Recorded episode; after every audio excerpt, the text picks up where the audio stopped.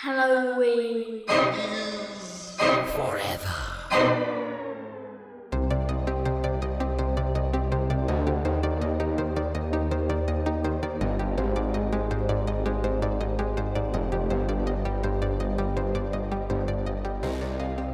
Welcome, boys and girls, to another fucking mini soda of Halloween is forever. I'm Brian.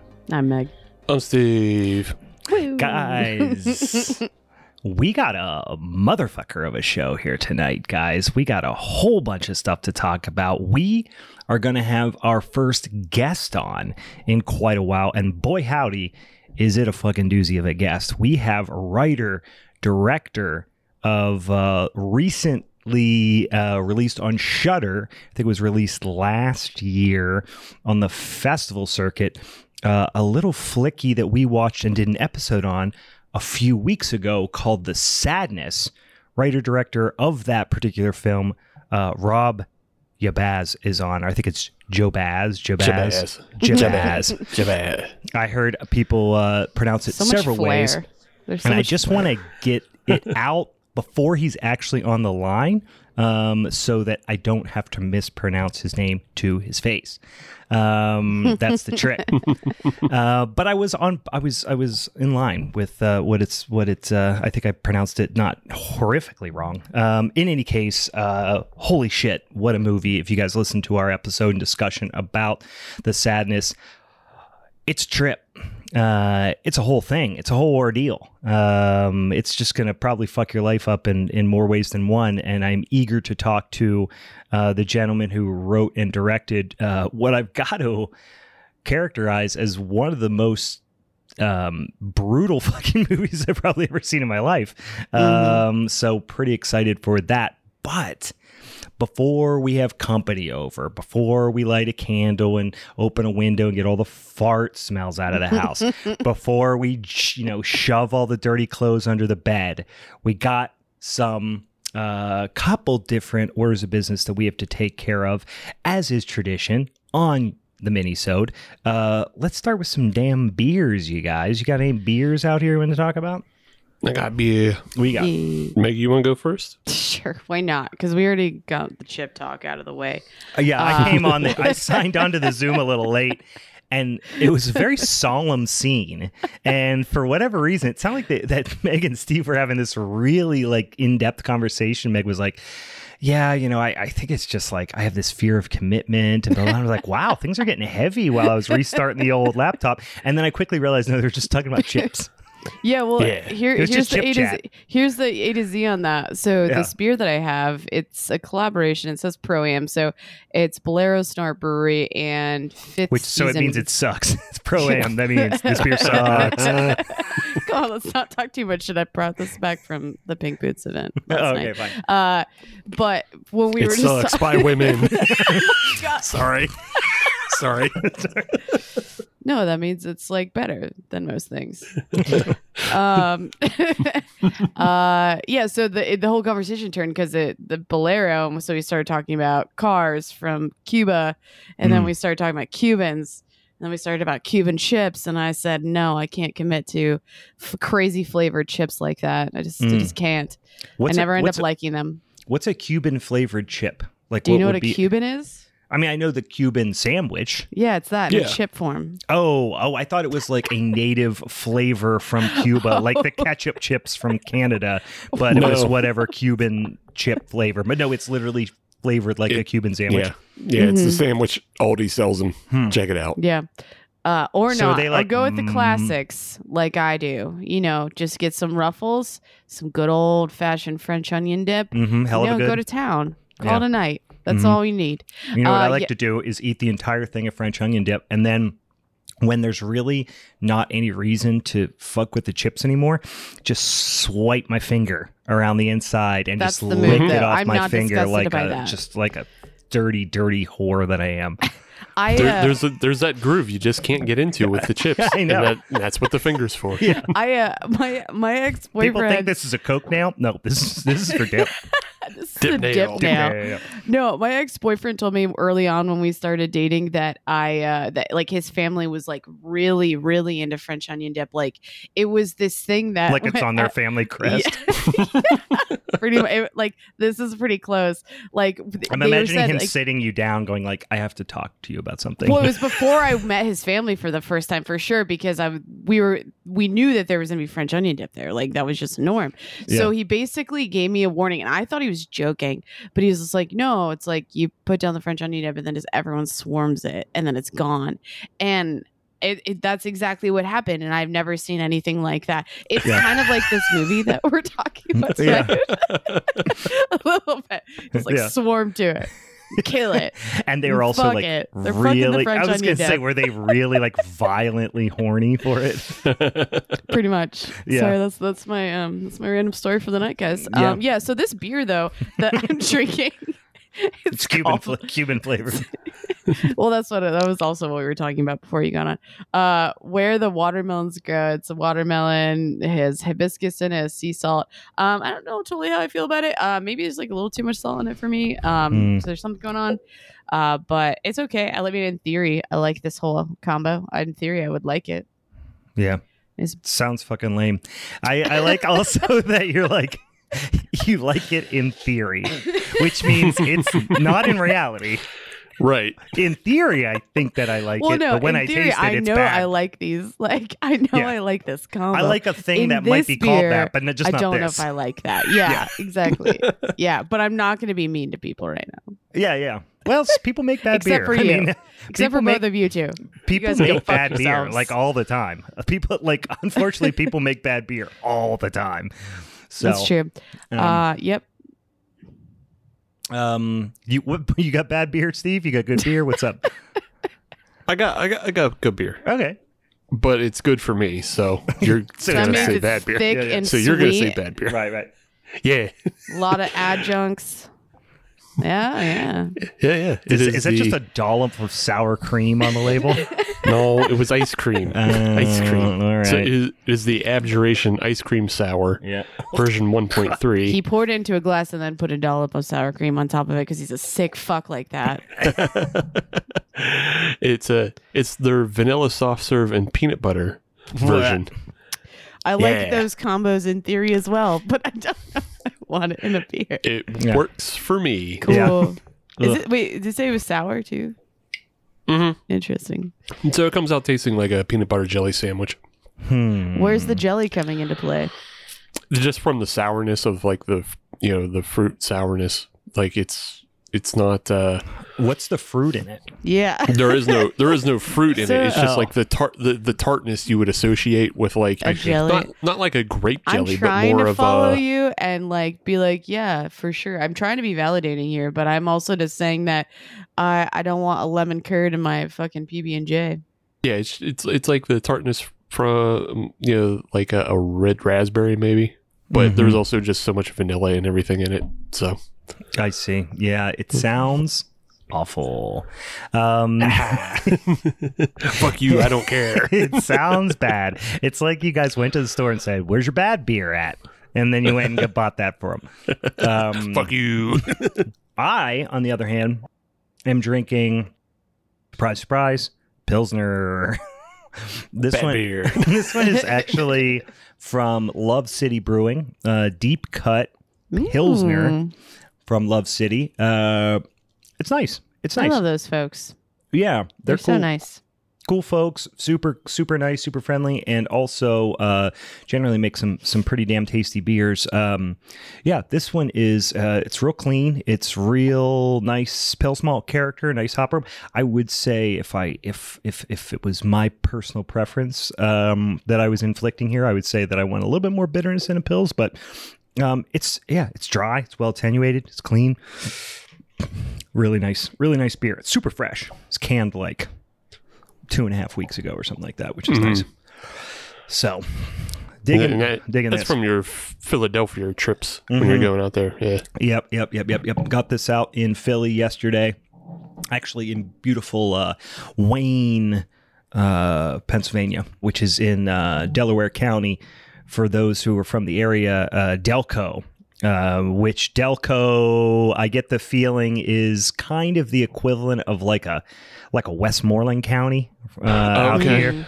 You know, um, not quite Fayette County, but but Mhm. maybe a Westmoreland County type situation. But um, yeah, I am digging it. I also have on deck here a little little Saison Dupont as well, which I think uh, I think Meg didn't you you Yeah, I left left left me one of these, so I'm gonna drink that damn thing too. Um, right after this, but okie dokie, we got beers out of the way, guys. We're one for three on the beers. Really, really bad start. Um, please don't please don't embarrass me in front of Rob. Um, all right, Oh, what, what's Rob going to tell us he has? Tsingtao? It ain't I going to was impress me gonna none. that don't impress me. much. Should we do Shania Twain? You think he's a Shania Twain fan? Probably not. Um, ten out of ten. I mean, he's from Canada, so is she. Oh, is he Canadian? Yeah. Yeah. Oh, there you go. Then he probably is a huge Shania Twain fan. That should probably He's- be our icebreaker right off the bat. Uh, you know, celebrated filmmaker, love the movie. What's your feeling on Shania Twain? You a Twain head? Um, Though We he's know gonna come about on Bryan wearing Adams. a Canadian tuxedo, though. Twenty bucks says. yeah. Yeah. Or right, an American flag shirt. One of the R- two. writing that down. Writing that down. Ask him about Shania. We have a couple other things we got to cover off on, though, too. First of all, we did a little votey on the social medias as we promised. We told you we were going to fucking did it. We did it, guys. We put it out there. you voted. You helped us to choose what our uh, July showdown topic is going to be for our very first episode in the month of July. And uh, I will remind you what options we had, what the old spinny wheel threw our way uh, for for Yins to vote on. We had um, horror remakes and reimaginings. Uh, we had fan flicks, and we had best of one Mr. Alfred Hitchcock. Um, there, there was a significant amount of votes uh, for all topics, but a pretty decisive win for uh, horror remakes and reimaginations or reimaginings, I guess. Um, so, a lot of different directions we can go in in uh, in that category. A lot of big heavy hitters that we could go after in that topic, or little sneaky boys sneaking under the radar as well. I've got about six or seven that I'm already kind of thinking of that I really need to narrow down um, because my list is way too long. How do you guys feel about that topic? You got a couple in mind? I'm into it. I, I would also try to find a more sneaky, I think. Mm-hmm. Uh, just, you know, just kind of seeing what's out there. But, like, yeah, obviously, there's a whole bunch of Texas Chainsaw you could get into. Mhm. And there's the Halloween movies you can get into. Yeah. And Yeah, I I almost wonder, and and this is. I don't like to do this because we have done in the past where we're like, okay, this particular one's off limits. yeah. But I mean, the elephant in the room, I feel like the thing, you know, is somebody going to do Mm. My, some- I would agree with taking that one off the table for both this reason, but the other reason is that we're we are slated to redo the John Carpenter showdown for October, Mm, Mm. and if we did the thing now, it Mhm. wouldn't be a, available for October. That's But- true. So But that's just the remake, though. That would be off the table. Yeah, John Carpenter's is the remake. What am I missing here? Didn't he do the original too? Who did the original then? The original's from the fifties. Yeah, the, the The I know you're thinking of the 2011 Meg, and Yeah. sure, if you want to do that one, go ahead. But Oh, John yes, Carpenter's is, is- also a remake. that one's fully on the table. Oh, okay. I got you. All right. That makes Yeah, yeah. sense. I didn't know that there was one in the 50s. Okay. Wow. Yeah, yeah, yeah. Yeah, the thing from thing from another world, right? Uh, yeah, I think it's from another world, a thing from outer space. Yeah, Afraid- yeah. Mm, yeah. okay. Think from an, it- it's it's it's good. It is Yeah. a uh, you know kind of I don't want to say schlocky. It's a decent, but probably decent budget for the time, but uh, you know kind of sci-fi horror creature feature type of thing. Um, but uh, in any case, uh, Yeah, yeah, I'd I also say cool, 2011, the thing, very much on the board. Yeah, go yeah. I would that. take. Yeah, I would take 82. Like I would take the one Yeah. for sure. Yeah, that was the one I think uh, that I think we were talking about potentially uh, potentially taking off the table just because it is a little bit like fishing with dynamite. Um, Mhm. But But Yeah. if you spin the wheel in October and you get it, you know, you win. So Right. Yeah, that's true. That's like a that's like um you just hit the, the one dollar on the Yeah. old uh, on the old uh, uh, price is right wheel. right. Yeah. Yeah. Old showcase showdown situation, guys. Um, all right. So we are going to talk about remakes and reimaginings um, uh, come July. So next week, uh, we will come in hot for you and spit out whatever movie we're going to do. So you have a little bit of lead time if you do want to watch those movies ahead of that showdown episode. Um, another thing I would probably like to mention now before I forget, uh, if you want to help us vote on these topics in the future, or if you want to suggest topics that are going to go on the old spinning wheel of death that we pull these topics off of, uh, or if you just want to interact with us, see some damn spooky ooky shit on the internet, check us out on the social medias uh, at Halloween is Forever um, on Instagram, Halloween is Forever podcast on Facebook, at Hallow Forever on Twitter at Halloween is Forever Pod on TikTok or Halloween is Forever Pod at gmail.com if you want to send them old fashioned emails. If you are already following us on the social medias, then you probably already know, or if you listen to the show, you're fucking paying attention, you probably know we have our first ever live show our live recording that is happening on June the 25th. That is a Saturday at beautiful Hop Farm Brewing Company in Pittsburgh, Pennsylvania. Actually, in Lawrenceville, if you're familiar with the area, Lawrenceville neighborhood of Pittsburgh. Uh, come on down, guys. Come on down, support us.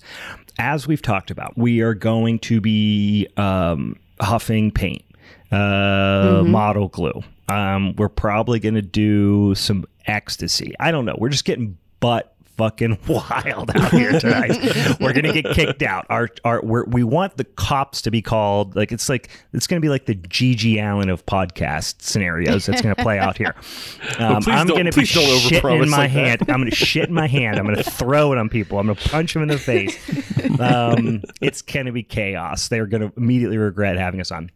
Um, no, in reality, what we're going to do is we are going to talk about um, we're going to talk about Midsommar, uh, Ari Aster, A24 flick, because Meg and some other uh, rad folks from uh, the greater Pittsburgh area brewed a collaboration beer called May Queen with a bunch of uh, rad uh, female brewers and beer industry professionals. Um, yeah, give us. I know we talked about it a few episodes ago, Meg. But what what else was in that beer? Because I know there was like local honey. There was like a a kind of cacophony of crazy dried herbs and spices or flowers, things lots like of drugs. Yeah. Lots of opium. Lots of shrooms. Yep. Yep. Yep. Yep. Uh, yep. Yeah, no, I mean, uh, so the base beer, uh, we've kind of kept things like similar theme. It has a farmhouse ale that um, was brewed with local tea and locally sourced honey. And so um, I'm probably going to bastardize her name because she changed it. It used to be Tupelo Honey, and now um, I want to say it's it's something French, like a, a bay, a Bailly Voyant, something like that. Uh, mhm. Really great That local tea sounded shop. Yep. I Um, guarantee. I think that might be my accent though, Yes. that did that. that's your that's your Acadian accent coming out. Yeah. um, and then she connected us with um, Apoidia, which is like a local. They they're gonna have eventually a really cool local shop where you can taste tea and like um, tea and honey and like get some apps and stuff like that. But she like has. Uh, bees all over the city and so she oftentimes will get us like very localized honey Mhm. and that was the coolest part of it because we got to really break down what kind of tea worked with what kind of honey and which vibe we wanted to go with this year. And um like when, when i tasted it about a week and a half ago it had this like almost dessert characteristic. The tea like had some like peach coming through some vanilla. The honey was like subtle but this like really nice graham cracker. So it's like literally like kind of reminded me of like you know peach cobbler a little bit but like not in the extreme adjunct way that steve likes. Yeah. In a subtle more delicate Shut up. Like it, like in a grown up way. in a Shut grown-up up. way. Shut up. Shut up and double shut up. we just got we just got layers upon layers of characters and i'm i'm really curious to see how it'll be once we get it carved up and crash and all of that stuff so i think we're packaging it next week too so Sweet. very excited Yes. That that is going to be exciting. We try that beer, come out, have some beer, have some food. We will um, put uh, like an alarming amount of acid in one person's beer, and we're not going to tell you who it is. And then we're going to sew that person into a bear corpse and burn them alive. So that's the that's going to be the end of the show. Um, and I don't probably know if you're end. supposed to give that away yet. That was supposed to be the surprise. oh, we'll have, have was- to edit that out. Yeah. There will also be a milk stout with somebody's period in it, but hmm I saved The way up. you said that is weird. Somebody's period. Somebody's moon juice is going to be in that. Um, we're going to do some sex magic where there's going to be just vats I'm of name cum, it beer moon of- juice now. It's gonna be so uncomfortable. vats of cum, vats of period blood. It's going to be sick. Um, so, uh, yeah, it's going to be a lot of fun. Like I said, we'll probably be asked to not come back again. So, this may be your only opportunity to see us at this particular venue or outside of uh, jail. I just So- have to note that we're so good at selling things to people. Like, I. I think we should start our own marketing firm at this point. Yeah, I like to do the whole like way, way over promise, then under deliver. right. Yeah. Yeah. By, by like you said, GG Allin like experience, and now people are going to come in in hazmat suits looking for baby dick, yeah. and then like they're going to be bummed. They're going to Yeah. be bummed when they don't see any of that. Or we're just gonna have like a bunch of like fucking psychos there. So as we walk in, we're just gonna get like fucking just cracked in the back of the head with a crowbar. It's gonna be Right. awesome. It's just non-starter. Um, yes, so that should be a lot of fun. We're looking forward to that. Uh, come on down, check us out, say hello. We're gonna do a little kind of interactive thing as well. Um, so a little bit different than our normal recordings, but will be fun nonetheless. All right. So that said, uh, no further ado necessary, guys. Let's jump right into our interview with writer director of the Sadness, Rob Jabbaz. My my first curiosity. You just made yourself a drink. We just talked about all the beers we're drinking right now. What are you, what are you drinking? I bought this uh, amino acid drink that I'm Hmm. that has like mild stimulants in it. I Mhm. think I think it, like it- it's sort of like a pre-workout drink. Gotcha. But uh, but I looked into it and it's like it doesn't have like tor- well, I mean I looked into it. I read the back of it. And, uh, I looked into it. I Did did, his some own research. research. Yeah. Did his own research. I'm trying to. I, I'm doing an experiment. I'm going to see if I can if I can not drink coffee for like maybe a month or Mm. two months or three months because I just want I just want to see how it affects me. Mhm. Mhm. Um, and uh, so yeah, so like I just I got this. Maybe it's it's not a it's not a good idea, um, but it doesn't have caffeine in it. It doesn't have like taurine in it or anything. But it is supposed to have like, you know, whatever like, organic shit that makes you wake wake up or something. Mhm. It's got zoom Oh. zoom zoom zoom weeds in it. Also, another thing too is that um, uh, what do you call it? Uh, ugh, I'm trying to say that uh, it's green. Mhm. Uh, I forgot what I was going to say. I forgot. I've totally. It's got can't- it's got it's got all the chlorophylls in it. no, I don't think it has any color. I don't know. I just said it was green. I assumed.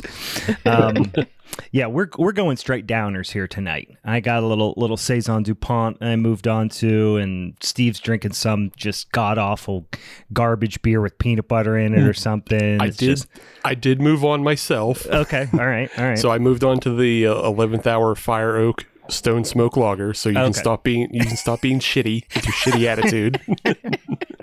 all right. Fine. Um.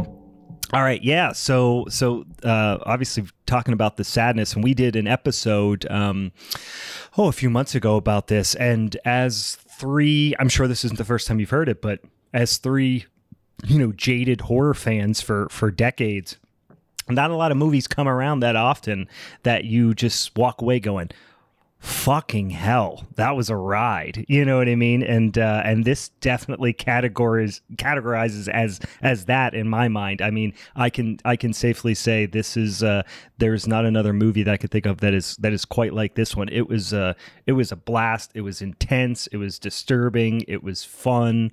It was Yeah, right? yeah it was just like a, that, that's why I wanted to talk with you guys because like I, I felt like I'm, there was one guy I, I think it might have been you uh, Mhm. but I can't tell for sure Mhm. but um, one guy really liked it and like the and the the way you were talking about it I was just like oh you like it for the same reason that I that I like it or in Mhm. other words like you you uh what I was trying to get across like came across to this guy now you know yeah yeah so, um, so that's why I was like, um, that's why I responded. I, I, I ended up just listening to your thing, and then uh, I think I went on your Twitter or your Instagram or something, and I Mhm. was just like, hey, thanks for the thing, you know? Yeah. And then Yeah. you guys, hey, you want to come on the show? And I said, why not? You know? Yes. I, got nothing going on. Yeah, we gotta listen. That's what we were doing. We we were sitting there. Actually, I was in Philadelphia. I was in an Airbnb. I was laying there watching uh, Cronenberg's The Fly for about the fortieth time, and somebody el- somebody else's house um, in a uh, in an Airbnb. And Steve texted me said, "Holy shit! Did you see the director of The Sadness reached out?" And I was like, oh, "We got to shoot our shot on this one." So we uh, we appreciate you you hopping on uh, and and talking to us. Um, yeah, I mean, I, I absolutely love this movie. I know we all really, really enjoyed it. Um, and you know, kind of getting into, you know, uh, listen, we're gonna spoil certainly some stuff about the movie. So if you haven't seen it, shut it off and go watch the fucking movie. Don't let us spoil it even for you. care about what I like? What I have to like? What would they care about what I have to say if they haven't even seen the movie? You'd be surprised how many people listen to podcasts about movies they've never saw. You'd be you'd be surprised to learn it's it's it's, a bizarre. Notes. Yeah, it's bizarre. Uh, But but this is an interview with like the direct. This isn't Yeah. like Yeah. chatting. yeah, You know? no, Yeah. still people will do that. yeah, it's real fucking weird. Uh, pe- You know, people, I've been are- listening strange. to quite a lot of podcasts like Mhm. lately, just because, and I and I've stopped too because so many podcasts are just like are just like a bunch of like people like you know catching up like Mhm. after a week. Like, you know what I mean? yeah, it's, it's this actually could be a phone call. Yeah. yeah, yeah, yeah. Yeah. yeah, like, so That's what the next to, man? podcast is called. This could have been a phone call. the guy, the guy will be like, you know, oh, you know, well, today, you know, I took uh, Lindsay to uh, her skating lessons, and uh, you know, it, it was pretty nice. We had a nice time, a nice drive. And it's just like, what the fuck am I listening? to? Like, who people, do people pay for this? Like, this is Yeah. ridiculous. Anyway, but, but like to, to actually have people like actually talk about um, movies and and do research and stuff. Mm. That's that's the thing too, is that so many of them just don't do any research and they and they just don't. It's like, what what am I doing? Like, I could I could do this myself. You know, I do do this myself. yeah, Right. yeah. I, Yeah. I suppose that like podcasts and stuff of the like are just like sort of uh you know company simulators you know Mhm. yeah, there is an entire genre of podcasts that every imaginable interest subset out there that it are solely for the hosts by the hosts. Like if no one else listened to it, they would be totally uh uh uh, you know that would be fine with them. Which Yeah. you know I think ours is that sometimes as well. But we are Yes. fortunate. We are fortunate that a significant amount of people do listen, which is nice. We Um, also, but we do have a high media literacy at least. yeah. So like Yeah. we do do our research. We do try to you know watch more movies than anybody else. Like we Yeah. have some backgrounds. yeah. Steve Steve is the filmmaker. He's actually the trained filmmaker, uh, an experienced filmmaker. Uh, Meg and I just watch a whole lo- shitload of movies. so uh, he's he's certainly the professional amongst us. But in any case, uh, yeah. So I mean, you know, I, I don't know that we that I you know because I did listen to you on you know talking to some other folks and interviews and some YouTube videos of you talking about the film and some of your you know i- ideas behind it, some of the things you were trying to get across.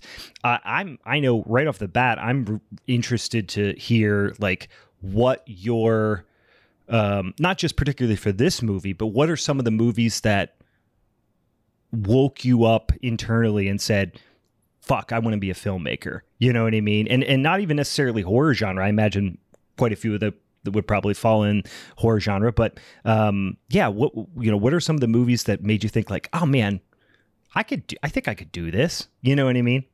let me say first of all that I, I actually have a lot more i have a lot more in common with brian and meg than i do actually with steve because i never went to film school Mm. and my and i'm more of like a just a fan that got kind of a lucky break you know like Mm. i'm a guy who just you know um you know i'm one of those guys who like you know knows like episode names of star trek the next generation and like Sure. and like uh you know I, and whenever i whenever i say a movie i'll say the year after it like a like a fucking goof you know and uh and uh so i'm that kind of guy and i've always been that kind of guy and then i just kind of got like got kind of um an opportunity to to do a film due to a bunch of like totally circumstantial uh events you know Mhm. but here's the thing uh, so like I, I really do attribute attribute like sort of being able to being able to do the sadness uh, like i attribute that entirely to luck Mhm. however um, you know if, if if you get a lucky break to do something and then but you don't have any ability, then you just end up, you know, embarrassing yourself and crashing and burning. So you have to have Yeah. like that that sort of innate. Uh, well, maybe not innate because I, I definitely I'm a, I come from an animation background, right? Like I, Okay. I'm an animator, Yeah. um, and that really, I really think that maybe that's not the same for everybody. Some people are really into like cameras and they carry a camera around and they're camera people, you know. But I, I've never been like that. I hate cameras. I don't like touching them. Um, I, I don't. I never when I'm on vacation. I never take a single picture. And then Mhm. and then I'm, I'm dating. Well, I'm dating. I've, I've been with the same girl for probably the last like six years, but she doesn't do it. She doesn't do it either. So we end up going on a vacation and then coming back and like not having a single picture. You know, And just been like, no, we probably should have taken a picture.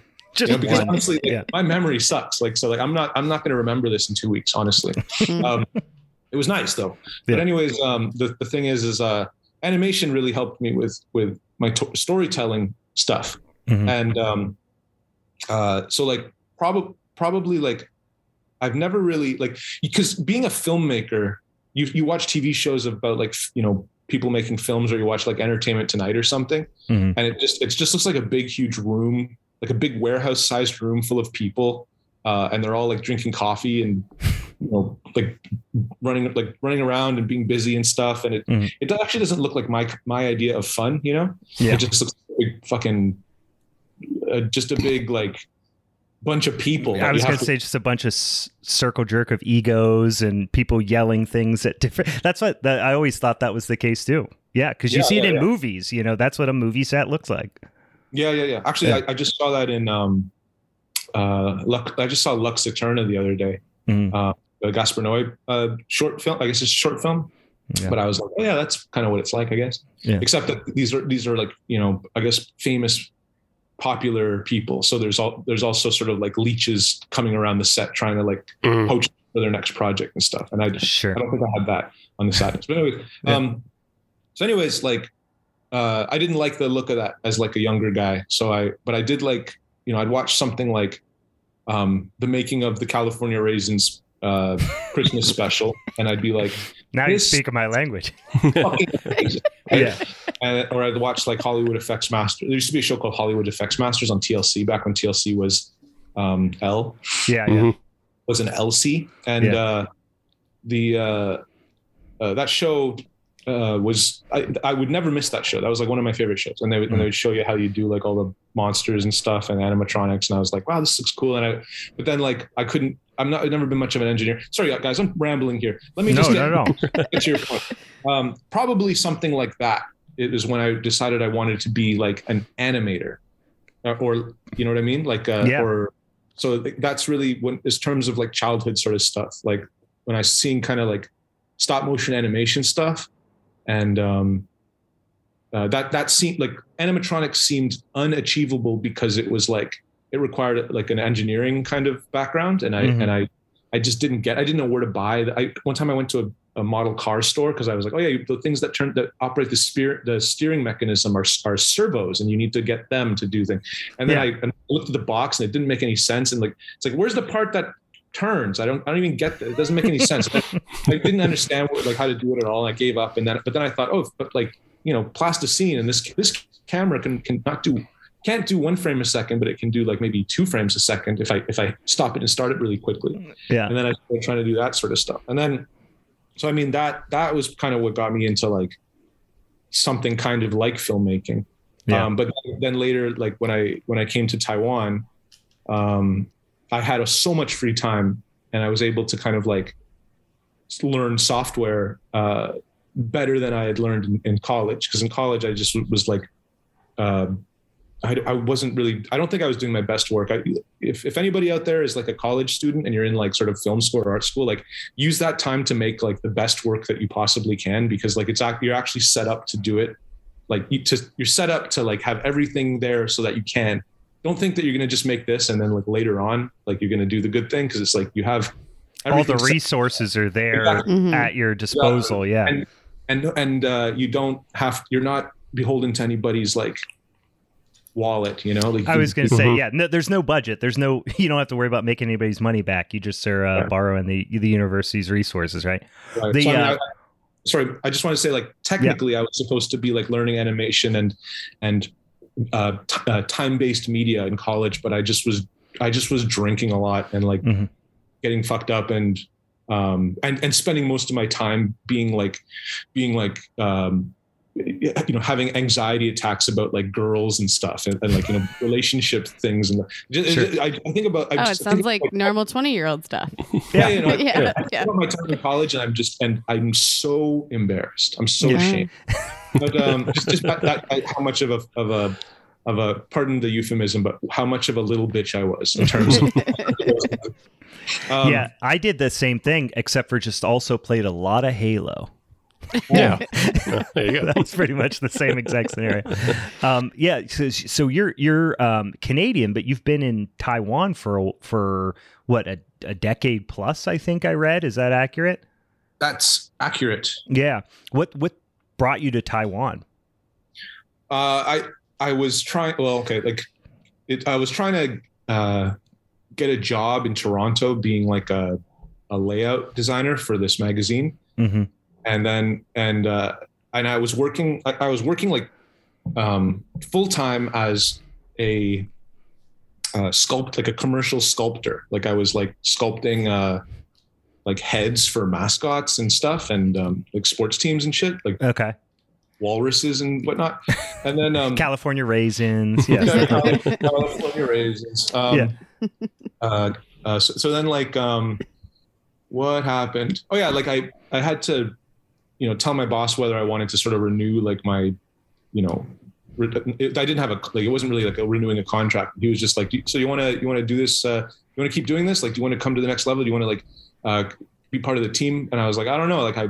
I'm not sure if I'm the best at this because I because I, wasn't. I'm not a very good. I wasn't a very good s- subtractive sculptor Mhm. because you it's carving, right? If you're Right. taking away. Um, so it's like if you fuck up, you're you just have to start over. But anyways, Mm. um, uh, so I was trying to get this job at this magazine because I was you know I was working full full time at the at the mascot head thing, and then also I was had a part time job to uh, like with this sort of hip hop magazine that like was. Uh, um, you know, not really, not like a real magazine. It was just, it was like a street team magazine that people would just like hand out in the, Mhm. in Like a the zine. Mhm. yeah, it was like a, z- but it was better quality than that. Like it was, Yeah. it was like color and it was like, it was, it looked like a magazine. But yeah, Yeah, it, it, was- but anyways, um, uh, and, and and they had enough to pay like a staff, you know. Oh, So anyways, that's um, de- definitely not a zine. Then. Yeah. Some, sometimes I, I don't, I never got that last paycheck actually. Um, still looking out for that one. But Yeah, yeah. anyways, It'll show up any day now. I'm sure. I, know, I, I that. But anyways, um, I was going to say that um, uh, I went to I went to this to this other place that was a real magazine, and I was and I got like one interview went really well. Got a second interview, and then like I, I was sure that I got it because I also I knew one of the people in there who did like event coordination with them. So I thought like, oh yeah, she'll put in a good word. And then um, then they gave me a call and they were like, yeah, you know, we just wanted to let you know that you didn't get the job. And I was just Hmm. like, God damn it! Like, why did you call? And then um, and then at that point I was just like, I'm going to Taiwan. And then uh, and that was basically because I oh sorry I, because I had a, a friend who was in Taiwan. He said like, yeah, you know, you should just come out here for like you know six months or a year or something. It'll be it'll Mhm. be cool. Like, um, it's it's chill and and uh, it's easy to like get a job and you know it seems like hard and stuff, but it's actually like not like everything's because they want people to come over here to like teach like little kids and teenagers and, and even adults like English and stuff. Mhm. And I was like. Mhm. I was just like, uh, all right, cool. Like that sounds cool, I guess. I don't know if I'm never, I've never been much of a teacher, uh, but then like um, when I when I didn't get that job, I was just like, like I'm, you know, if, if I don't do this now, I'm probably never going to do this. I'll just be stuck in Sure. Toronto my life. Sure. So I was just, okay, I'll go, I'll go there for like a year, I guess, and then I ended up staying for like you know, way longer, like 13 or 14 years, whatever it's been at this point. Yeah. Yeah. Yeah, No, that's that's cool. I mean, yeah, I think we've all had that moment of like, there's nothing here for me. Fuck this noise. Uh, boy, I want to move to, yeah, Taiwan, South Korea, you know, Thailand, something like that, and just, uh, uh, yeah, you you fucking did it, which is pretty cool. Um, yeah, have have you always been, uh, you know, a horror nerd? You know, I, I know you like animation. You know, was a, an early love for you. Have you always been into horror and genre films?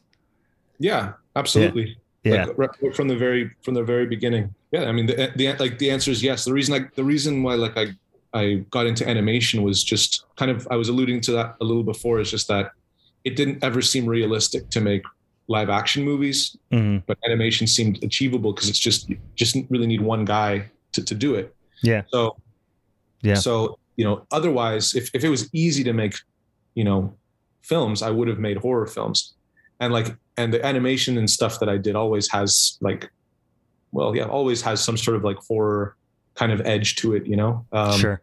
everything every, uh, you know all the drawings that i that i do uh it's always it's always like that you know you, you Yeah. ask my parents they're always just like he's always drawing that you know weird stuff all the time. yeah the um uh you know as a as a long time horror nerd you know and and we kind of chatted a little bit about this on you know the episode we did on the sadness and then you know back and forth a little bit in the DMs before uh you know when when you reach out to us. And I'll tell you the one of the things I really appreciate about this movie besides the fact that like kind of mind blowing, which I, I definitely want to hear a little bit about. But like most of the time, when you talk to somebody who's it's like their you know feature length directorial debut, you're not dealing with this level of production value. You know what I mean? And and this level of like practical effects, and it just seems just really really polished and and and yeah, just impressive generally. Um, but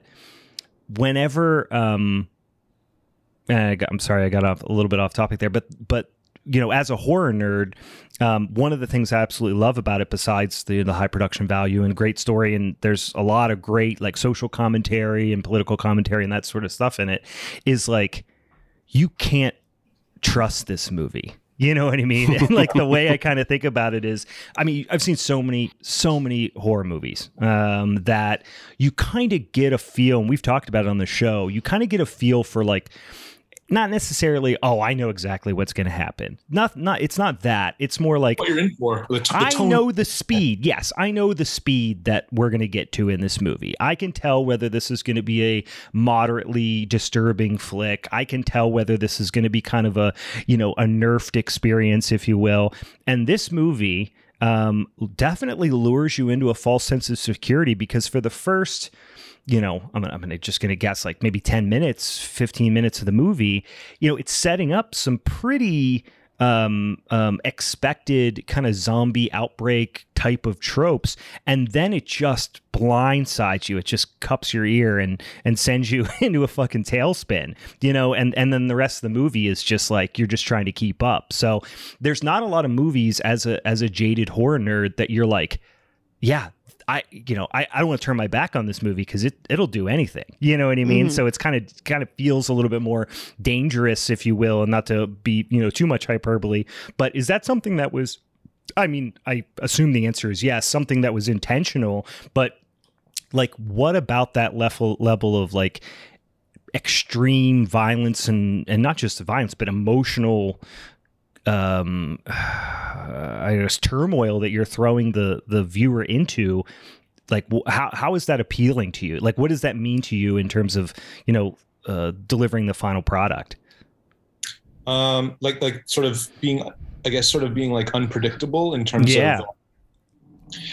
of um okay like so uh you know one of the things that uh, early on when people were sort of seeing this film at the at festivals and stuff one of the things that people kept saying was like um you know how much it was like um a hong kong uh sort of uh, you know gory crime sort of 90s movie. Like people people say like you know category 3 yeah yeah Uh, yeah. but the category 3 is just a rating. Like you know if, if i said oh yeah it's like have you seen the new r-rated movie? You know it's like well what is it? Is it a comedy? Is it is it uh, something about mary or is it Mhm. Uh, you know yeah uh, it's almost like an nc like it is and, and maybe this is something that's lost kind of in culturally lost on me but i always thought of like when i hear category three i almost think of it as like that like unrated or like nc-17 type of rating like it's Well, well- meant to be a little bit more extreme i don't know if that's accurate though Well, it, no, it is. It, it is. It's just that it doesn't. It it absolutely is. Like, Mm. and uh, category three is is like an NC seventeen. Yeah. So you are correct. However, um, you know, Showgirls is an NC seventeen, right? yeah And yeah i gotcha yeah so, like, it- it doesn't- is an NC seventeen. Sure, perfect. So it doesn't Yeah. it doesn't take into account the genres, like, and it doesn't necessarily mean the film is like a uh, violent film. yeah Um, so, but but whatever. Just for the for the sake of talking about it, like you know, the category people were uh, comparing it to like category three films, but specifically like the um, you know like Herman Yau kind of films, Mhm. where it's like uh, like you know Untold Story or, or Taxi uh, Taxi Hunter or, or something, Hmm. where, where it's like violent and like you know pregnant women are getting fucked up and you know you know just like one of these. But the thing that's the thing that was really cool. Like I saw, uh, I, okay, I didn't I didn't want to really make a mo- movie like that because those movies, um, just across the board, what they always do is they uh, will always incorporate sort of like this goofy, kind of like over the top acting and sort of Three Stooges style comedy Mhm. um, in- into the film, and it's weird because it sort of puts it because because not only is there that, but there's also like you know prolonged rape scenes, and you're just like, you know, how is this? How how am I supposed? Because this is like what. Uh, I, you, you hear interviews with like with like Herman Yau, and he's just like, "Oh, we put that stuff in there just so that the audience wouldn't take it wouldn't take it as seriously, or or or wouldn't be as uh, upset by it, right?" But it's like I actually find that it, it has the opposite effect because what, what it does is it like it puts you into this place where you're like, oh, "Okay, the film, the the film thinks this is funny, and yeah. Right. and, and we're and we're supposed and the audience should be laughing at this." But I'm not laughing at this. So what's wrong with me? You know? Yeah, Like, it's like injecting levity where levity doesn't deserve to be, kind of. there's there's Yeah. like but there is there you have to understand too that there is like a cultural disconnect there too right like Sure. there's um like for example there's um I, I forget the name of the movie but i saw this one movie where like they they they take some guy gets like taken from hong kong and they send to china and then they he's like there's all these scenes of like people being like tortured horrifically like like you know uh in in these sort of torture uh you know cells or whatever Mhm. and um and they're you know they're being tortured in like indescribable like ways that that often are you know sexual.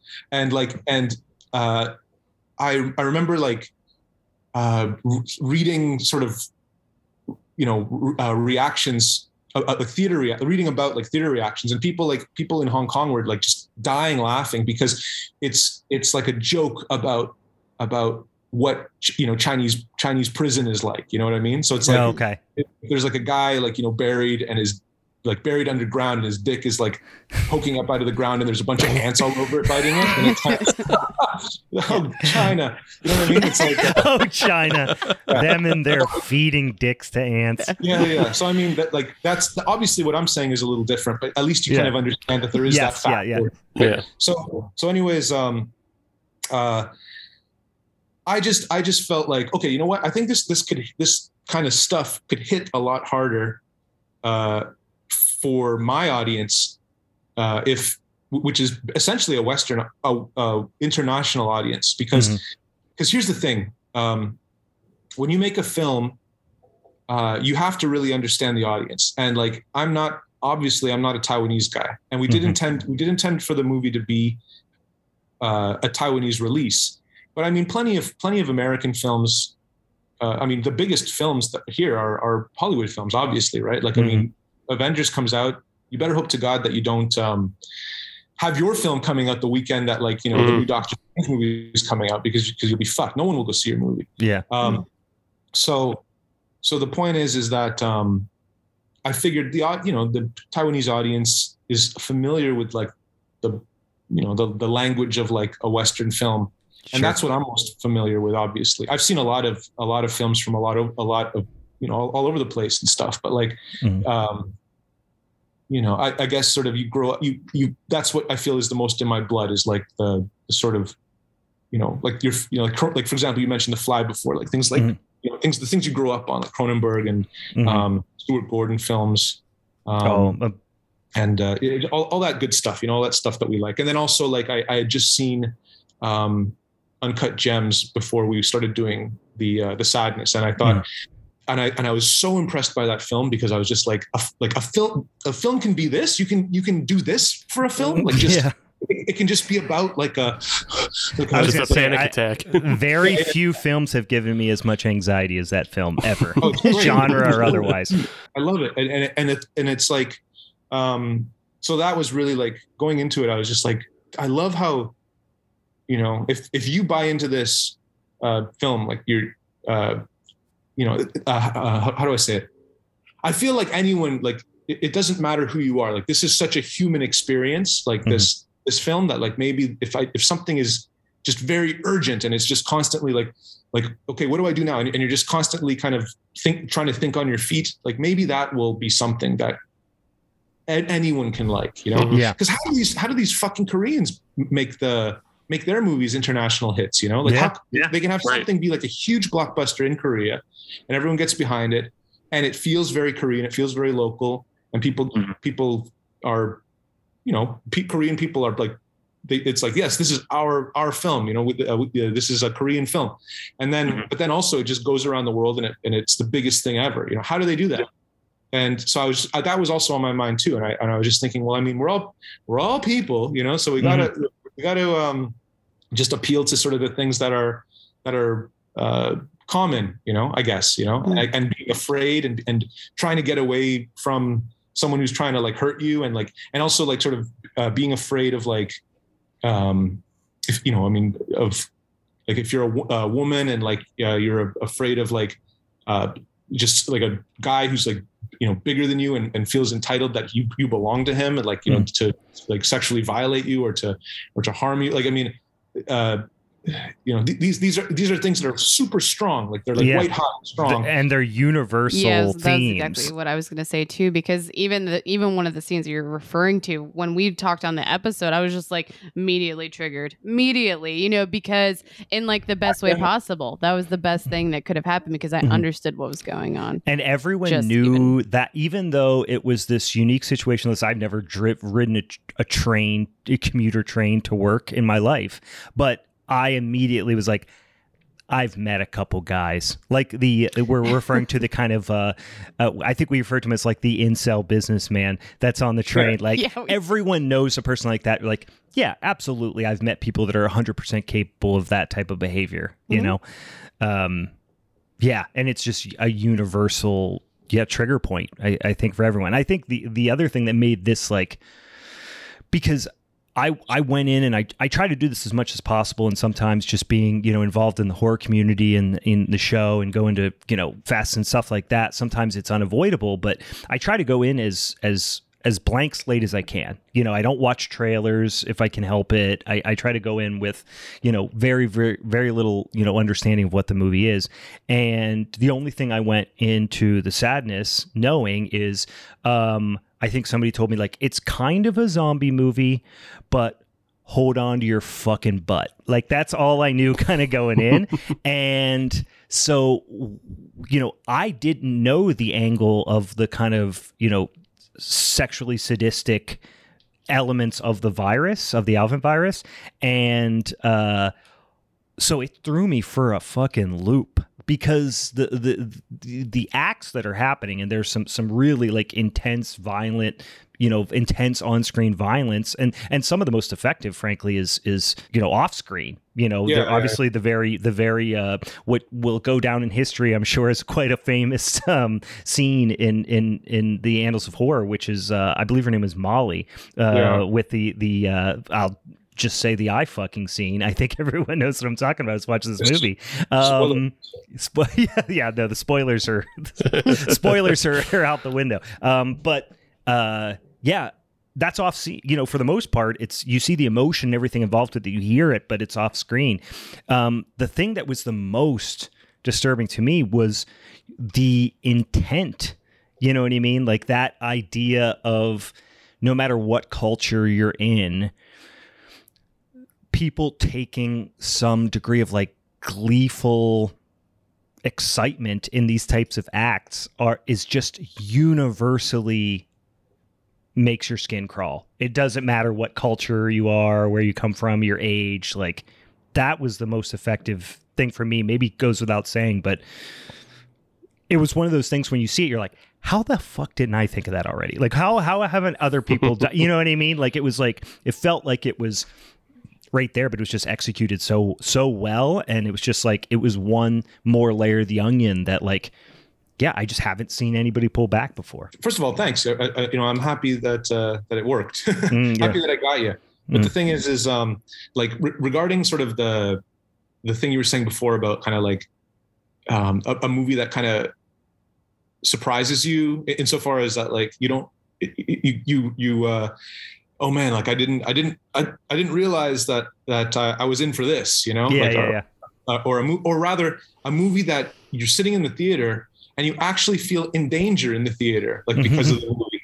Like that was my experience. I, I uh, in toronto they actually had fantasia festival um, in toronto for two years. I think it was like 1998 and 99 Mhm. and uh, one of those years i saw i saw the, the premiere or at least one of the, a very early screening of of the ebola syndrome Mhm. um, uh, in, in the theater, and I had no idea what it was. I just it was just like the Ebola syndrome. I was just like, all right, I'll go see the Ebola syndrome. A complete like random watch. I had no Mhm. idea what it was. Just saw a bunch of Chinese people on the poster. Thought, okay, cool, let, let's go check it out. And I couldn't believe how.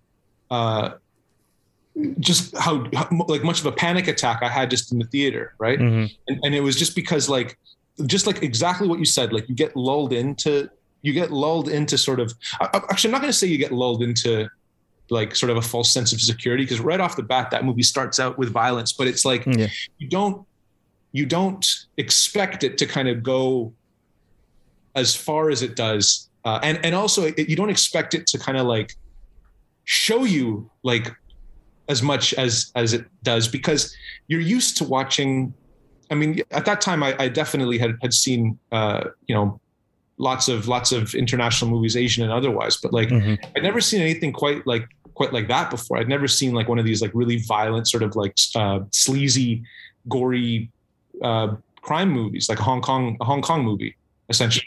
And um and i was just like you know i, I don't i i don't trust i i can't trust this movie to be to be held to the same to hold itself to the same accountability as like a western film like Mhm. like like what it like i don't know what this thing is going to show me and and you're and you're sitting there just like please don't please, Yeah, please, you can't don't. trust it. Yeah, Yeah. you're like, yeah. Yeah, I, th- I think some. I think something similar is like happened not too long ago with uh, this a Serbian film when that Mhm. came out. right And I think I think a Mhm. lot of people went into that with like even bravado of like, oh, I've seen every fucked up thing possible. But then you see you see that film Yeah. and you can't trust that film either because it just Mhm. goes and shows you extremes that like, oh wait, never mind, I got myself into something I shouldn't have. That's exactly what I felt after watching it. Yeah, the thing about a serbian a serbian film though is that like it really is it, it really is a lot like um it really is a lot like the sadness or rather the sadness is really a lot like it um in the sense that like a lot of what people it's all just about something that's in your that they put in your head it's not about something that they show you, you know? Yeah. like they don't they don't actually show like penetration with like the baby right Right. Yeah. and, and they don't actually show pen they don't show penetration at, at, at Yeah. any it's it's all and it's you know you, you can do it you can do it safely like you, you can have the one guy just being like being like uh, uh, and then you can have like the, the little the little boy shot you know shot eight weeks later you know just Yeah. being like oh, Right. dad done and it can be it can be two people in separate rooms it can be done totally safely where the child is not put in any kind of harm and like and it can and it's all just it's all totally sanitized in terms of the production but then in terms of like what the idea that it puts into your puts into your head Yeah. uh,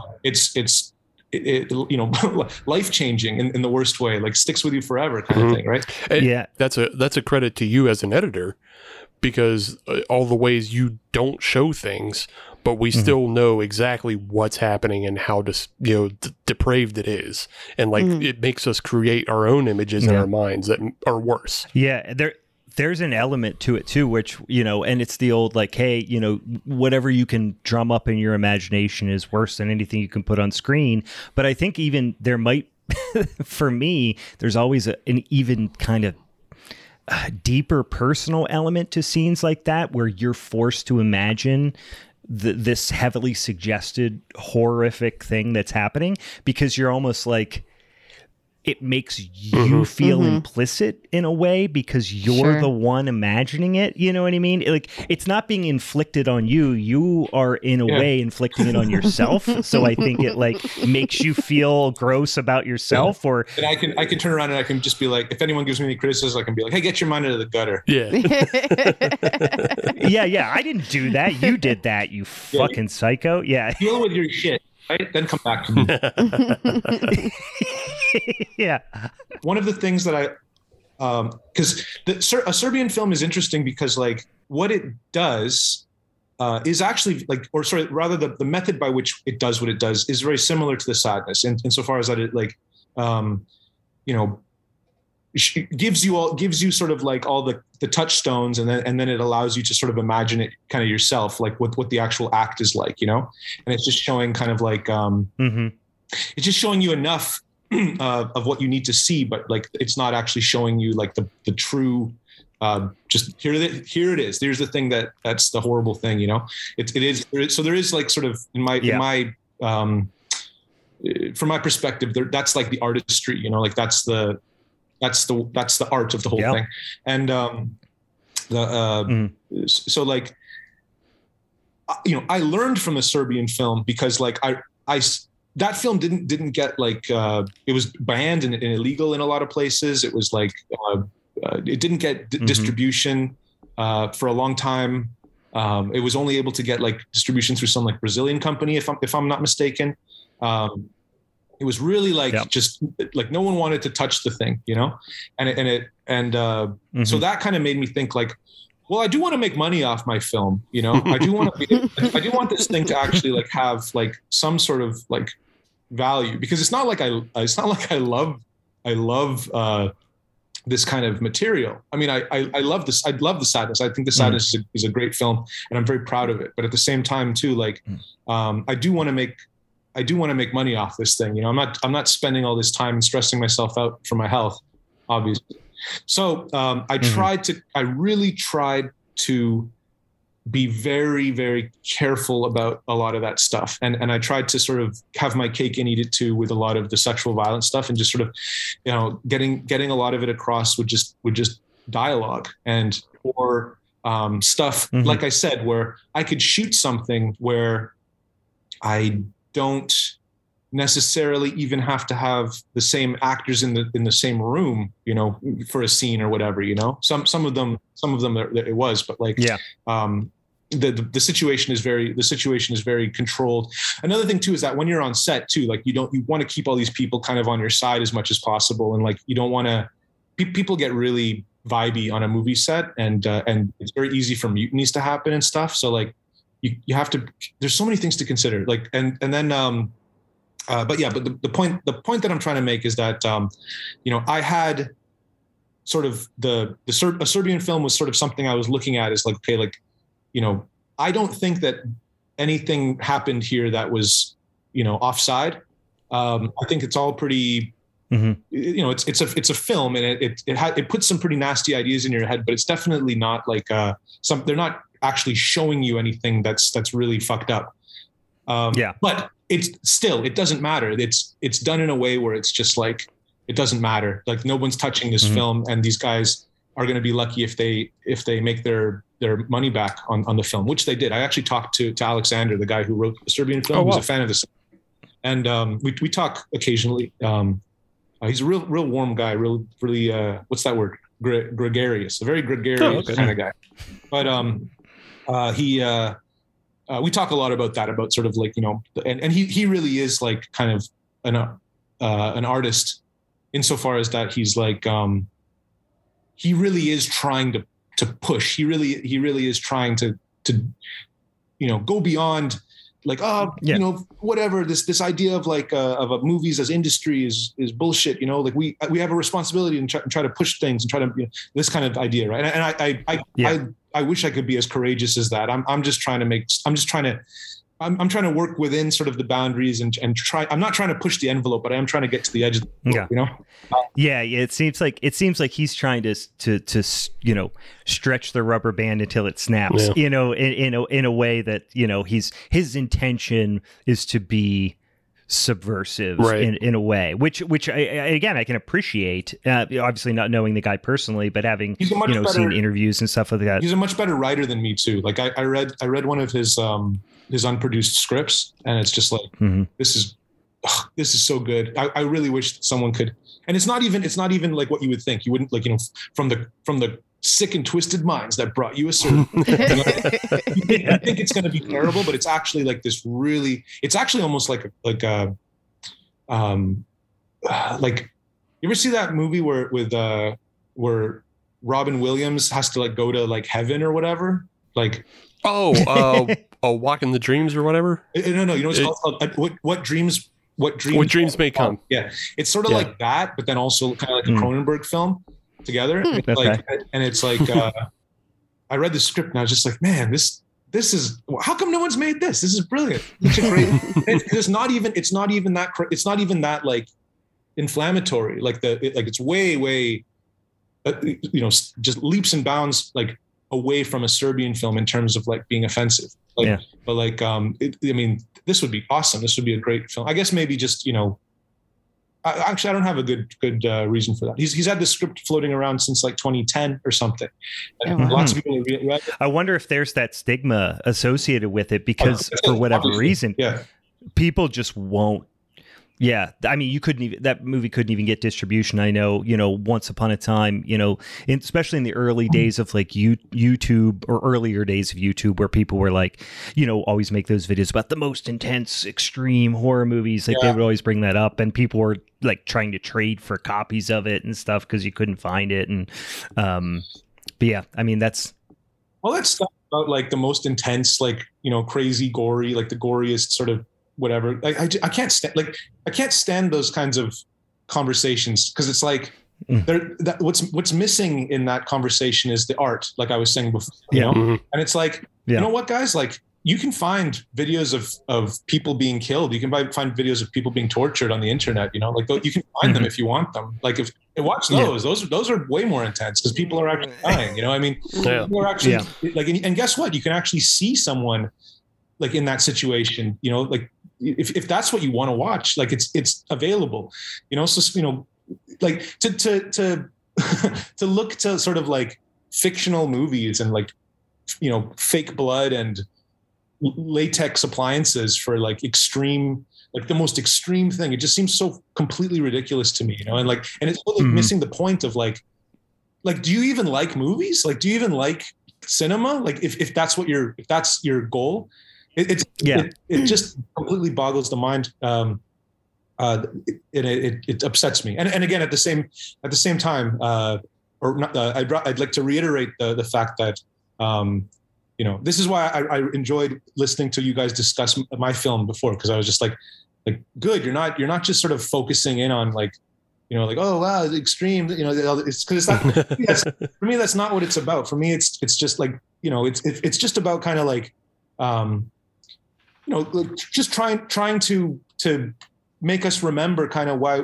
you know like what a horror film is and, and try to get us to kind of and, and actually create something that's like creates anxiety and, and makes makes you kind of feel scared but in a fun way like in a in a way Mhm. Mhm. because when you leave the theater like i don't want you leaving like like after the first time you saw like irreversible or like or um i don't want you leaving that way i want you leaving hyped and, and talking with your friends and like and happy Yeah. and going to get going to get pizza and like you know like fuck oh do you remember the part like you know but but i still want like there to be some some very uh hard edges in there to because that's you know it's- it's just like um a drink like that doesn't have any alcohol in it or like it, that doesn't have like a kick in it or or, or a cigarette that doesn't have nicotine in it like it doesn't have that, Yeah. that thing you need that thing to to, Mhm. to make it real makes it feel a little dangerous. yeah yeah yeah exactly that's that's the Yeah. fun it's supposed to be fun right like Yeah. just to disturb you like is it doesn't make any it doesn't it's not something well i mean it, it does make sense to me actually like there because there is an audience for that but like i just i Mm. just am not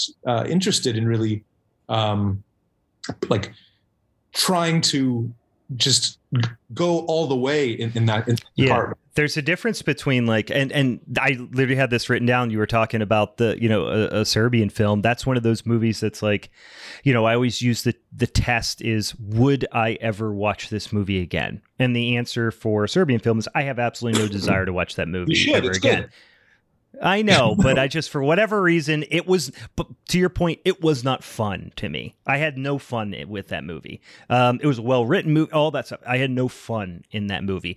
The sadness, I had a lot of fun. well like and as as disturbing and as you know intensely emotional, all those things. You you got you finished the movie and you felt like you got off a roller coaster. Mhm. So that that that feeling that you said of you know talking wow did you, when this happened you know what i mean it's like it's like that feeling when you all are sharing that simultaneous you know uh, emotional charge getting off of like a thrill ride or something like that Okay, what was your Um, favorite scene? What was your, you know, like, oh, I like the part where Yeah, the guy yeah. did the, you know, I mean, it's it's like a, it's all about like, you know, the, y- y- like when you watch like Nightmare on Elm Street Part Three, and you're talking about like your favorite, you know, Mhm. kills, you know, like where where it's like, um, you know, oh, the girl with the TV, you know, it's prime time, bitch, like like that, like oh, that, I like that part, or like, um, you know, the part with the uh, the the pup, the marionette, you know, there's it's just all these, Yeah. it's just like these iconic r- very memorable scenes and there's and there's lots of them there's well i mean there's like more than five of them and then uh,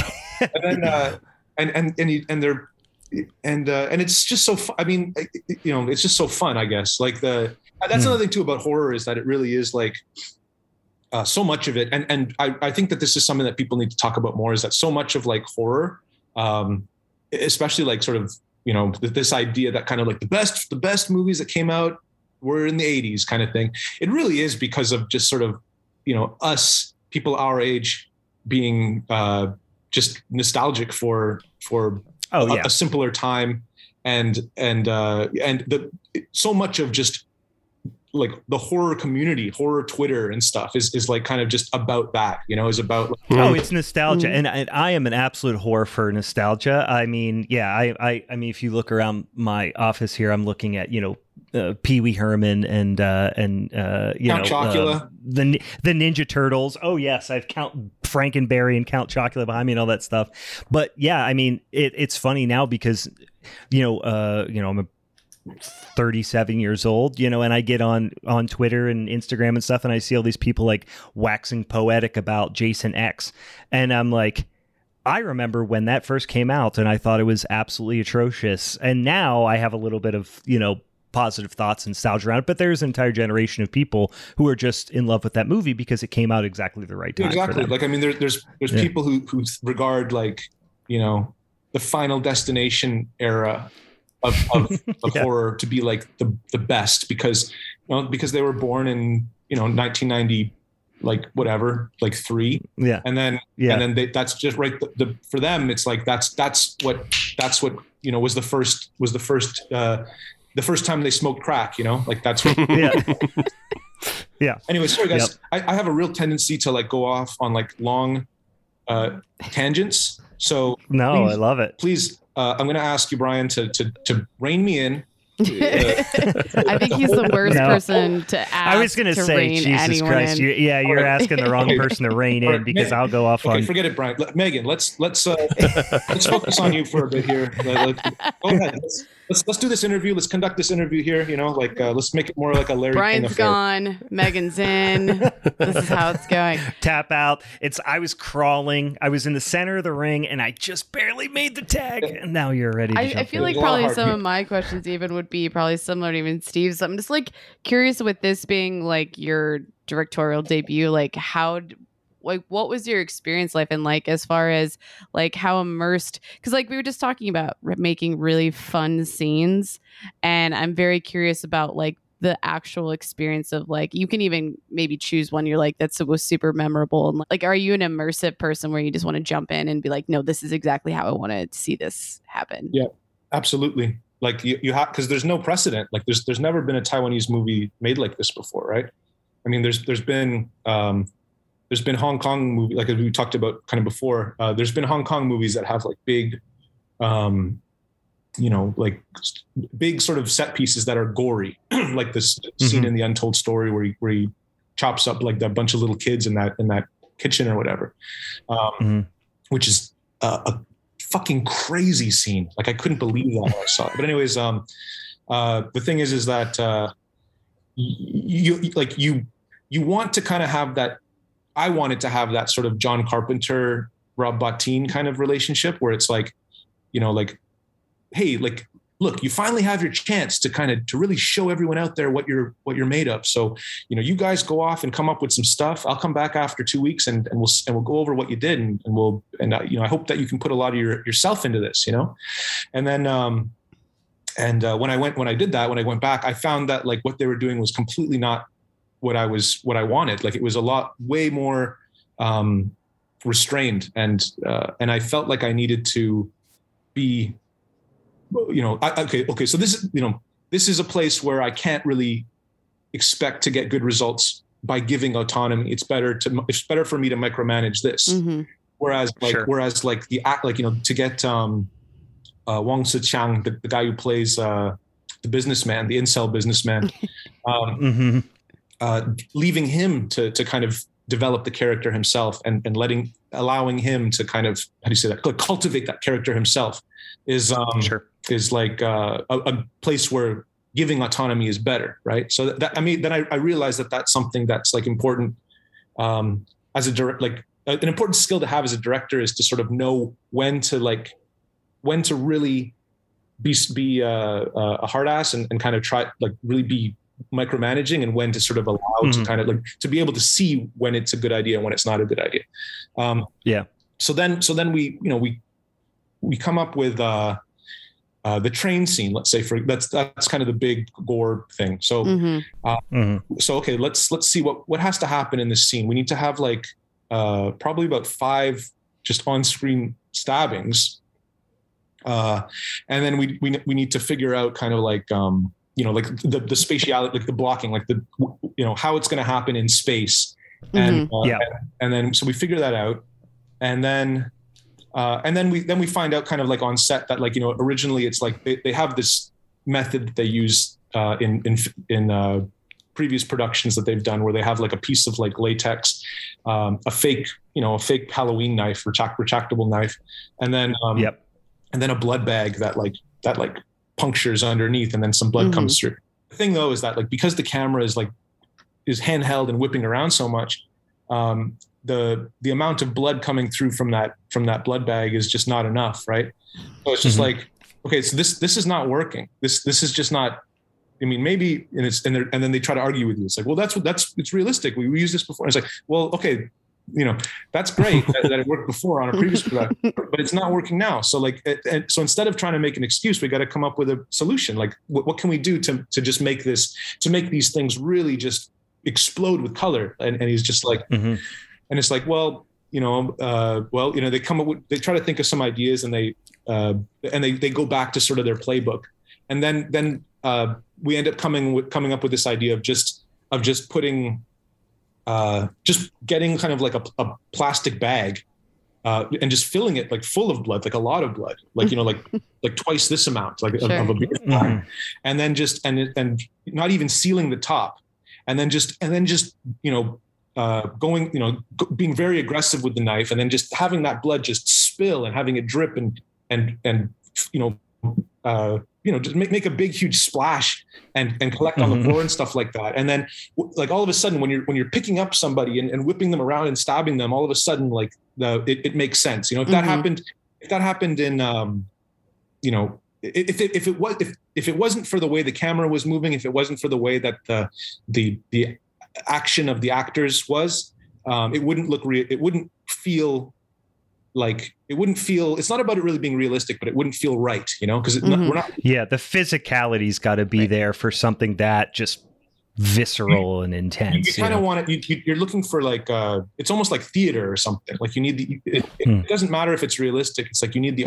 you need the audience to really feel the point of it right Mhm. Mhm. And Mhm. so that so there's so there's things like that and then uh and then there's also kind of like okay we, we also have a bunch of okay, we have like an, an achilles tendon bite we have a, a bite to the neck where the uh, uh what do you call that Car- uh, is that called the carotid artery Yeah. Yeah, carotid yeah. artery releases and the blood comes out um, we also have like the the the kind of the the how do you say that The geyser. yeah yeah yeah yeah, yeah. I, I was gonna The blood I was volcano. say the, Blood the centerpiece the, the centerpiece would be up there um, Mhm. Yeah, yeah. the, the the the cornucopia on the Thanksgiving table. there's that, and then uh, the, there's also oh, there's also the eyeball, of course. Uh, There's also uh, Yep. uh, the jamming in of the like the, the Blade Runner, you know. The thumb in the Yeah. eyes. Yeah, love a good thumb in the eyes. Uh, so so you know that so you so you have those, and then it's like okay, well we have to do all those. Um, we're, we're going to do this all practical, and it's like yeah. It's like, well, how the hell are we going to do that? Like that, like how are we going to make sure that they all like that it's it all works and we're not going to have any problems and like because like every time we have to reset this we have to go and remove the makeup clean clean up the actor and do it again. And, I, and then i was like what are you talking about? Like i didn't i okay so after a while i realized that like we were having this miscommunication because they kept telling me it was impossible. And then finally what i realized is that they the the the, the first assistant director and and like uh you know sort of just sort of like the directors unit they were under the impression that i wanted to do it all in one take like they wanted it to be like some Oh, Oh, yeah, wow. yeah. oh wow. that, that, that was a miscommunication that that that um I mean, that would have been really impressive for sure. like i mean but i don't know like that, that kind of stuff is like sometimes that can take me out of out of the movie like Mhm. I was going to say the quick cuts sometimes are more disorienting in a in a good way. well it, it for me like editing is just it's just part of film right like it's it's not like Mhm. it's not like we're we're trying to we're all trying to make 1912 you know like we're we're Mhm. is, is that what the is that what it's called 1912 yeah, okay yeah. The one, Yeah. the big one shot, yeah yeah yeah yeah. um or Russian Ark. You can use either. Who cares? Sure. I mean, I, I, I like like one one uh, one long takes like in some in some places because it it um it kind of gives the uh, this sort of feeling that well you know depending like okay so for example like we we use like the one the one long take when the businessman actually assaults Ollie Ollie Molly in Mhm. her in her ocular cavity right um that's like one long scene and and and the, there's an intention because the one long take is supposed to um you know it's supposed to make you feel like you can't escape like this is Mhm. there's no cut here this is this is Well, because then the gen- the one guy is hiding under, so you're almost living there with him. yeah yeah exactly that's, where- that's Mhm. exactly Yeah. it. like that that's Yeah. the that's really the audience um like the, the the the porthole the audience porthole like the audience avatar Mhm. right that, Mhm. that guy Yeah. thing like kind of just watching but unable to, to do that and also kind of ascribing a, a certain kind of like frustration or, or like or guilt. Mhm. Yeah, that's yeah. Like, uh, would you almost feel like you are as much of a coward as Yeah. him for not doing Yeah, yeah, something? yeah. that's that's that's a big thing that's that's a big thing i think in, in a lot of my work is sort of like um you know brave like sort of bravery or like the lack of thereof and the frustration of cowardice It's like i I- i find that like i i, I like that I the, like these kinds of ideas quite a lot because i because i find that they're Mhm. just like um I, I thought that uh i think that a lot of times when people don't like that stuff in movies is because they just they it, it offends they because they don't want to they don't want to like it because if they like it they feel like in some way that could make make them be accusable as like cowards or something like for example Mhm. Like it hits a little too Right. close, close yeah, to yeah, home yeah. It's for like them. when, Yeah. when people don't like nocturnal animals, and I'm like, "What do you mean you don't like nocturnal animals?" That movie's, that movie's awesome. Like that's such a good movie. Hmm. They're Like that fucking sucked. Like why didn't that guy fucking do that? Like I would have done this. Shut the fuck up. yeah. Why didn't he just beat everyone's ass? You're like, yeah, we get, we get it, we get It's- it, we get it's it. A, it's about being a coward. That's what it's about. Mhm. Like that's Yeah. It, it- it's so ridiculous that when people anyway. So so back to the to the thing about the the side. It's just like once once we realized that we were going to do all of these things uh, in separate takes, then it's like Mhm. okay, that makes sense anyways because we want to really see what's going on in this in this take. You know, like we want we want to we want the camera to be right there. We want to see like that see the Achilles tendon. We want to see like the eye uh, get punctured. We want to see this stuff very close up. So like I mean, I want them to be hero shots anyways Mhm. how do we manage the the amount of blood like how, what about continuity and stuff i'm like well just you know we'll just shoot we'll just make it sort of we'll have one moment where there's just blood all over the place that it, it kind of all happens at once it's not cumulative and that, Mhm. that's sort of what what uh the uh not so much like the like the geyser the geyser was was already there but there's also a Mhm. part kind of following following uh the uh the geyser shot where there's just sort of like a big wash of blood that comes across Yeah, it's like a Mhm. yeah, it's it's it's a it's a shining, Yeah. yeah, yeah, almost exactly. spew of blood And- across the floor. The, yeah. the idea there was like, um, we, we, that was probably one of the last sh- shots that we did. And I just got like a mop bucket and we filled it full of blood. And I just told the cameraman to, um, you know, to, I, I was, I would pour it and then he would just follow it. And then we would, and then we would have the, the side of the, the subway car, like all, all bloody. So like the Mhm. previous shot would be like almost like no blood in, or rather, yeah, pretty much no blood in, in the entire subway car.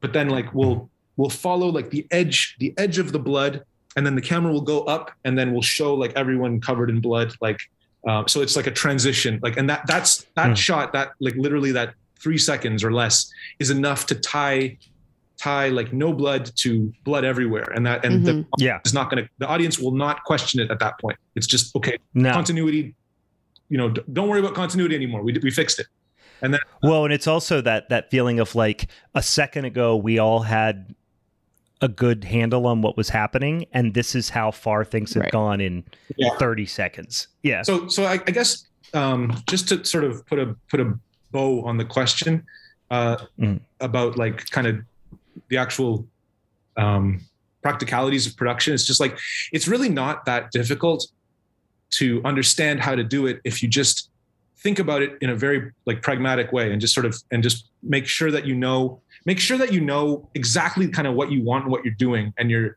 and you're not um you you you don't have just kind of a vague idea of kind of what you want, you know Mhm. like like if you know exactly kind of what you want and like okay we need we need this we need this we need this we need this uh, and we need to tie it all together we need to these are some things we need to make sure uh, we keep an eye on in terms of continuity uh, and and then and then at that point like it you know it, it, because the people on set they're they're they'll they're just there to listen to you. They're not really there to come up with their own ideas a lot of the time. I mean the cinematographer is Mhm. there to, to discuss with. But like as far as the directors unit is concerned and as far as everyone else is concerned they're, they're just waiting to hear what you say. So um it's important to just like to really have a clear idea. And that's where like having very detailed storyboards comes in um and, I, and, and uh, if i were to give you know if anyone were to ask me about like the, the suggestion uh in terms of just like production or whatever like i mean i'm just like i'm just rob Jabbaz here. I made i made just the sadness. That's about it. But like um, Mhm. if anyone asked me for uh, advice i'd say uh, do try to get your storyboards as detailed as possible like shot for shot and and draw them draw them the way that you are going to like edit the film so that Yeah. so that you know and and then and then at that point you can kind of like look at them and figure out which ones you can do in one shot and and uh yeah i don't know it's it's this is all part of the f- No, that makes that makes a lot of Mhm. sense too, because you know, and and not being a filmmaker, but obviously having a, a great in, interest in it and having seen, you know, um, or talked to a lot of filmmakers and stuff. I think that especially young filmmakers do fall into that, um, that pitfall of feeling like they need to make big creative decisions on the fly because that's like the romanticized part of filmmaking or just try like, something out. maybe you know, in movings yeah like hey but having that all laid out like you said in storyboard form now it becomes more like block and tackle Yeah. let me make, Like, let me know make a where we- caveat let me make let me make a, a an, an amendment to the to what I Yeah.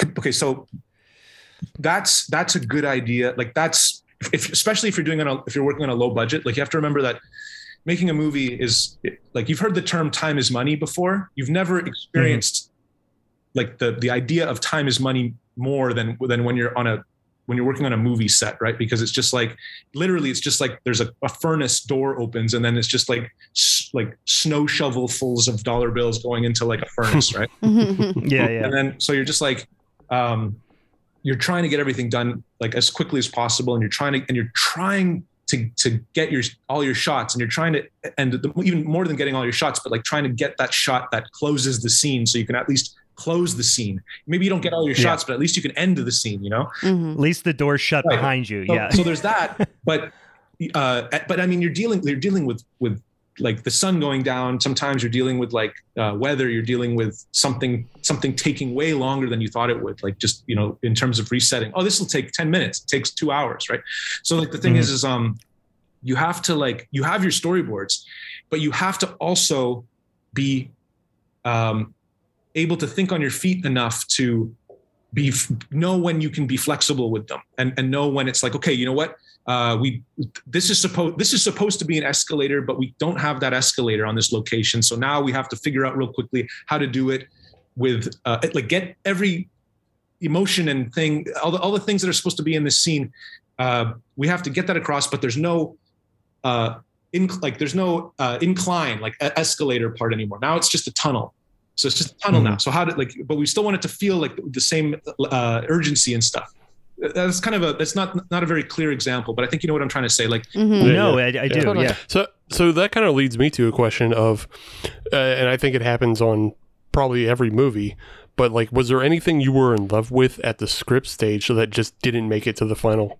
You know, whether it didn't make it out of the script or didn't make it through the editing room. Was there anything you, that you were in love with that you lost? um, that I was in love with. Uh, there was um, I wasn't really like the, the film that came out at the very end is like um, everything everything that I wanted was there, uh, basically. But there were some things that I kind of uh, ideas that I had that I left on kind of the cutting on the you know they, they weren't even in this they weren't even in the script I, before I even wrote them. But I had some you know I had some idea. I had this one idea. I mentioned it when I gave my uh, Q and A at, at Fantasia when I was at Fantasia, but uh, it was like um, I wanted the the there to be a guy in the hospital who was getting open brain surgery, and he had like you know his his head kind of open, and he had like Mhm. a like a, that that green piece of latex, you know, like the divider or whatever. Mhm. And all of a sudden, a bunch of infected break into the operating room, and then one guy like. One, one infected guy drops his pants and then takes a shit inside of the guy's. uh, Didn't we talk about GG Allin in our intro before? I We did. did. We did. We had a GG Allin conversation. the GG Allin- that reminds me of if, if GG Allin, um, you know, edited or, or shot that one scene from Tammy and the T Rex. Oh, okay. That's pretty much where it's goes. God. but like the, I, I ran that i actually wish that i included that because that would be another sort of one of those like you know well here's the thing is that the problem was that it felt like it was too like funny because you guys all Yeah. laughed like but what if Yeah, yeah. what if i did it so that it wasn't funny what if what if i did it like with the music and like with just like the, the way that it was shot if it was just like Super Oh my God, what- uncomfortable. what if someone Yeah. took Yeah. a in my head you know like Like a real, realistic, like grimy shit. Yeah, Yeah. we might not be Like, the audience not to like- ask not this like type of a- question because we are like we're like we'll take Shit. on all the fucked up things, you know. Give it. We've we've watched too many trauma movies to not find poop funny. So yeah, yeah, Yeah. yeah. Um, Yeah. Yeah, well, I mean that that, that was basically that. Uh, there's a in terms of just like stuff that was on the cutting room floor in terms of editing, we I did have to cut out about like seven or eight seconds of just like um, a, an infected guy having sex with a corpse on the street. That it, it is in the movie, but you only get to see it for like about half a second. right, I, I, and I know immediately what which scene you're talking Yeah, yeah. about too. If um if, Yeah. if I didn't cut that scene out, then I wouldn't have gotten into like a festival that I that I was really wanting to get into. Uh, they they Mhm. the way by the way the, the way that this all works like like all of these like programmers they they they program for like different festivals and they like they all know each other and like it's this little weird like you know community and stuff. So it's kind of like they they and they really do act as like gatekeepers. Um, Mm, yeah. and it's like sort of a good thing if you if you're friends with them right. Yeah. Yeah. because that's the thing too like or rather forget if you're friends with them if they like you you know if they don't Mhm. like you then then you're then forget about it but if they if they like Yeah, you yeah. or if, if they think you're cool then like you know then st- stuff flies you know because i mean at the end of the day just like we, we said before like um you know like why does something like why does something like the sadness thread the needle and something like this like a serbian film not thread the needle you know? And actually I, maybe i uh you know i don't i don't think that that has anything to do with whether or not people like the people who made it or not. That's not really the issue. It's just more of like the the c- consensus of this gatekeeping community you know? Like oh this is Mhm. not this is not the right thing. Anyways um uh yeah sorry. So that that's the that's that's it. That's what i got to say about that Continued in part two. I hate Mondays.